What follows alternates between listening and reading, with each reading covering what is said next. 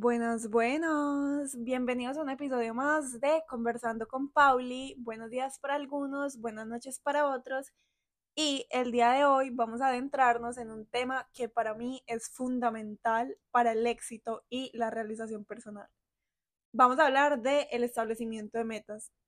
Me los voy a llevar a explicárselos un poquito a través de la ciencia, la psicología detrás de las metas y también algunos ejemplos de cómo esto puede transformar las vidas de ustedes y cómo ha transformado la mía.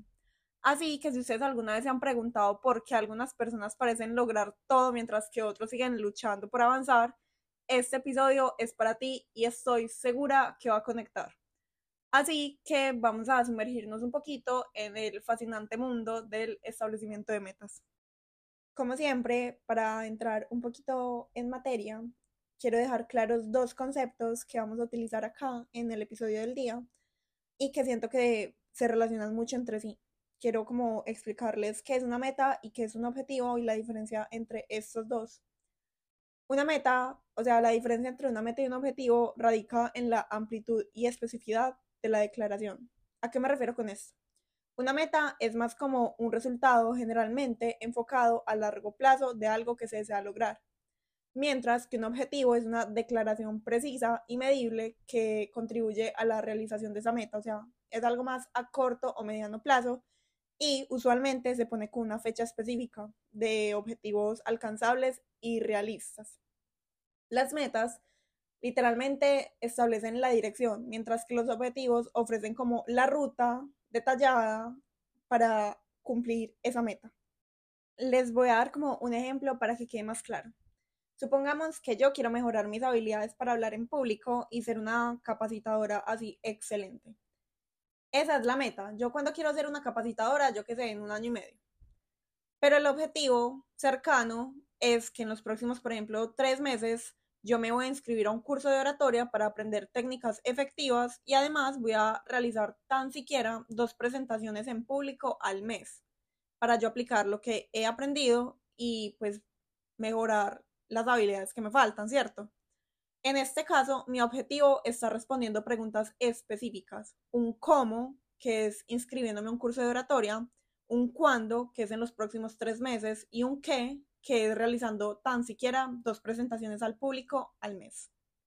La verdad, me parecía importante que comprendieran estos dos conceptos porque los dos tienen un impacto significativo en el camino de nosotros hacia el éxito y hacia la realización personal porque cuando nosotros comprendemos que una meta es una visión general, es esa dirección deseada, y que un objetivo es esa acción específica y medible que nos acerca hacia la meta, nosotros ganamos como que claridad y esta distinción nos ayuda a desglosar u organizar nuestras aspiraciones en pasos concretos, permitiéndonos abordar de una manera estratégica cada aspecto de nuestra vida y todo. Yo traje un ejercicio práctico que sería re bacano si lo pueden hacer, y es que cojan como una hojita de papel o un lapicero y yo les voy a dar la guía y el paso a paso para escribir metas y objetivos en diferentes áreas de su vida. ¿Por qué este ejercicio y por qué a mí me parece importante y por qué está demostrado que es importante escribir las metas? Pues es que resulta que varios estudios han demostrado que cuando uno escribe las metas hay una mayor probabilidad de alcanzar las mismas ya que cuando uno escribe se activan diversas regiones de nuestro cerebro, incluyendo las relacionadas a la memoria y al procesamiento cognitivo. Entonces, esto no solamente mejora nuestra capacidad para recordar, sino que también clarifica nuestras metas en la mente. Y a esto se le suman otras cositas como la conexión emocional que generamos por medio de que las emociones desempeñan un papel clave en nuestra motivación y en la toma de decisiones ya que nuestras emociones conectan con nuestras metas escritas y nosotros aumentamos esa probabilidad de comprometernos con las mismas. También se le suma que estamos generando claridad mental, ya que estamos dejando por escrito todas esas ideas, ese revoltijo de cosas que tenemos en la cabeza del tengo que hacer, quiero hacer esto, quiero lograr esto, pero no sé cómo. Ya lo estamos organizando, entonces está reduciendo nuestra carga cognitiva y al tener nuestra mente clara, se vincula un mejor enfoque y un rendimiento mucho más eficaz. Y algo que a mí me ha gustado mucho de todo eso y que más he aprendido es que uno empieza a priorizar, porque literalmente estamos delineando como prioridades tangibles y asignando niveles de importancia activando esa maquinaria interna que impulsa nuestro enfoque diario. Porque yo siento que muchas veces nosotros nos sumergimos en una rutina diaria sin tener en cuenta nuestras verdaderas prioridades. Y entonces ahí entramos en un punto en el que trabajamos incansablemente, pero sin metas claras, entonces estamos como locos por la vida, trabajando por los sueños de los demás en lugar de los nuestros. Así que cuando nosotros estamos escribiendo nuestras metas, no solamente trazamos ese camino, sino que también declaramos nuestras prioridades y en este proceso pues nos mantenemos enfocados y nos ayuda a reconocer cuando estamos trabajando por las metas y objetivos de los demás y cuando lo estamos haciendo por los nuestros. Ahora sí, manos a la obra, ya que tenemos como nuestro papel y un lapicero, vamos a dividir nuestra vida en cinco áreas, empezando por ejemplo con las metas y los objetivos en las relaciones. Entonces pueden poner, por ejemplo, con quién pueden pasar más tiempo, con quién quieren pasar más tiempo, o con quién quieren tener menos tiempo, o qué clase de pareja quieren ustedes, qué clase de amigos quieren ustedes, cómo quieren que sea su círculo social y, por ejemplo, qué uh, acciones pueden tomar para tener ese grupo social. Paréntesis, la idea es como que a medida que van escuchando el episodio y pues como las áreas de la vida vayan haciendo las suyas, entonces pueden pausar el episodio, llenar el área y así sucesivamente. Entonces, la siguiente es el crecimiento personal. ¿Qué pueden poner acá? Por ejemplo, uh, la meta es, quiero volverme un lector así súper teso, quiero leer cinco libros al mes, cinco libros en dos meses. Entonces el objetivo es leer, es escoger un libro que te guste primero y luego uh, leer 30 minutos diarios antes de dormir. Acá también pueden poner metas como desarrollar una nueva habilidad. Entonces el objetivo es dedicarle X tiempo a ver cierta conferencia o dedicarle X tiempo a um, escuchar X podcast o simplemente voy a pagar X capacitación con X capacitador porque siento que me aporta mucho valor a esa habilidad que yo quiero desarrollar. La tercera área en la que yo me enfoco también para crear metas y objetivos es la espiritualidad y a esto no me refiero como desde la parte religiosa, sino eso va muy personal en cada quien, en el cómo conecta con su parte espiritual. Pero entonces podemos poner cosas como cuántas horas yo le voy a dedicar a esa actividad que me hace conectar con mi parte espiritual, cuántas horas o cuántos minutos le voy a dedicar a la meditación o al journaling o, a, o al ser agradecido o a las afirmaciones positivas. Ese tipo de cosas van ahí en ese, en ese, en ese campo, en esa área de la espiritualidad. O me voy a levantar, o sea, el objetivo es, por ejemplo, levantarme en las mañanas y meditar 10, 15 minutos, o sea, hay muchos tipos de meditación. La cuarta, ya casi acabamos, es como en esa parte financiera. Esta se le da un poco más fácil a las personas, o sea, la meta de cuánto quiero ahorrar, cuánto quiero invertir, cuánto quiero donar, si quiero empezar un fondo de ahorro, con cuánto voy a empezarlo.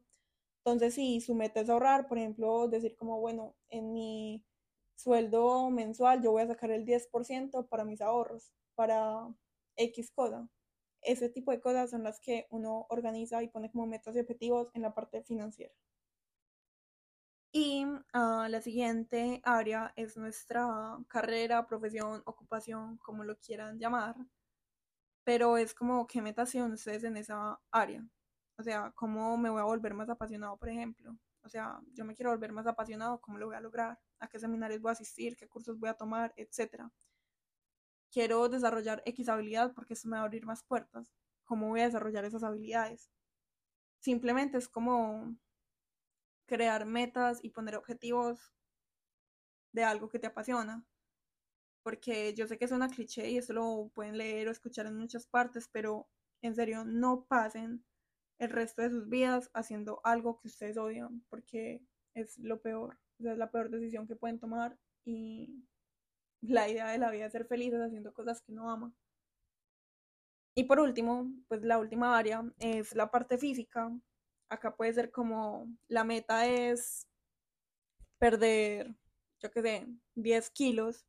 Entonces, ¿cómo lo vas a lograr? Entonces voy a salir a caminar en las mañanas, voy a ir a donde un profesional a que me haga una dieta balanceada según lo que yo necesito.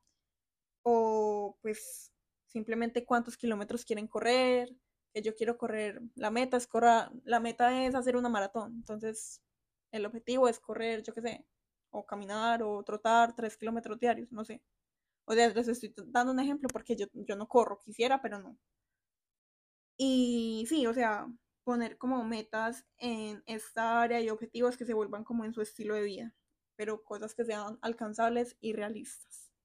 La verdad, con el ejercicio anterior fue que yo empecé como a organizar mi vida y a establecer las prioridades que yo les contaba y empecé a trabajar como por todo lo que quería lograr. Mm, y no nos vayamos muy lejos, o sea, hay muchos casos de personas exitosas que han hecho esto y yo les demostré que hay estudios que confirman lo que yo les acabo de contar. Y por ejemplo, este man de Tony Robbins, él es un hombre, un grande en la industria de la, del desarrollo personal. Él escribió todas sus metas en un pedazo de papel viejo con el mapa de Rusia, o sea, él cuenta literalmente cómo puso las categorías, el cómo lo iba a lograr, él describió detalladamente y él creó su futuro. Y la verdad, escribir todas las metas a mí me ha servido demasiado y yo sé que a usted que está escuchando este episodio le puede servir también. Obviamente espero que usted después de hacer el ejercicio, o sea, eso es como un consejito, haga una revisión regular. Haga una revisión regular porque esto a le va a ayudar a evaluar su progreso, le va a ayudar a ajustar sus metas según sea necesario y también le va a ayudar a mantenerse enfocado en su objetivo a largo plazo. Acá también te digo que es válido ajustar tus metas y mantenerte como flexible porque es que las circunstancias cambian, tu mentalidad cambia, todo puede cambiar de la noche a la mañana y pues no significa un fracaso, no significa no lo lograste, no lo vas a poder lograr Simplemente se trata de adaptabilidad y aprendizaje. Y obviamente celebra tus logros por más pequeños que sean, porque esto refuerza tu progreso y te motiva a continuar trabajando hacia las metas más ambiciosas que tú tienes. Obviamente, antes de finalizar, agradecerles sinceramente por escucharse el episodio, por sacar estos 10, 15 minuticos, por invertir su energía, tiempo, atención y todo. Yo espero que se lo hayan disfrutado, la verdad es contenido de valor que a usted le puede ayudar, que a mí me ha ayudado y que tal vez le pueda ayudar a otra persona, o sea, si usted la conoce, a alguien que le pueda gustar o que quiera ayudar, compártale el episodio. Y nada, nos vemos en el próximo episodio. En serio que cada meta escrita es un paso más cerca a cumplir esos sueños. Gracias nuevamente por escuchar Conversando con Pauli.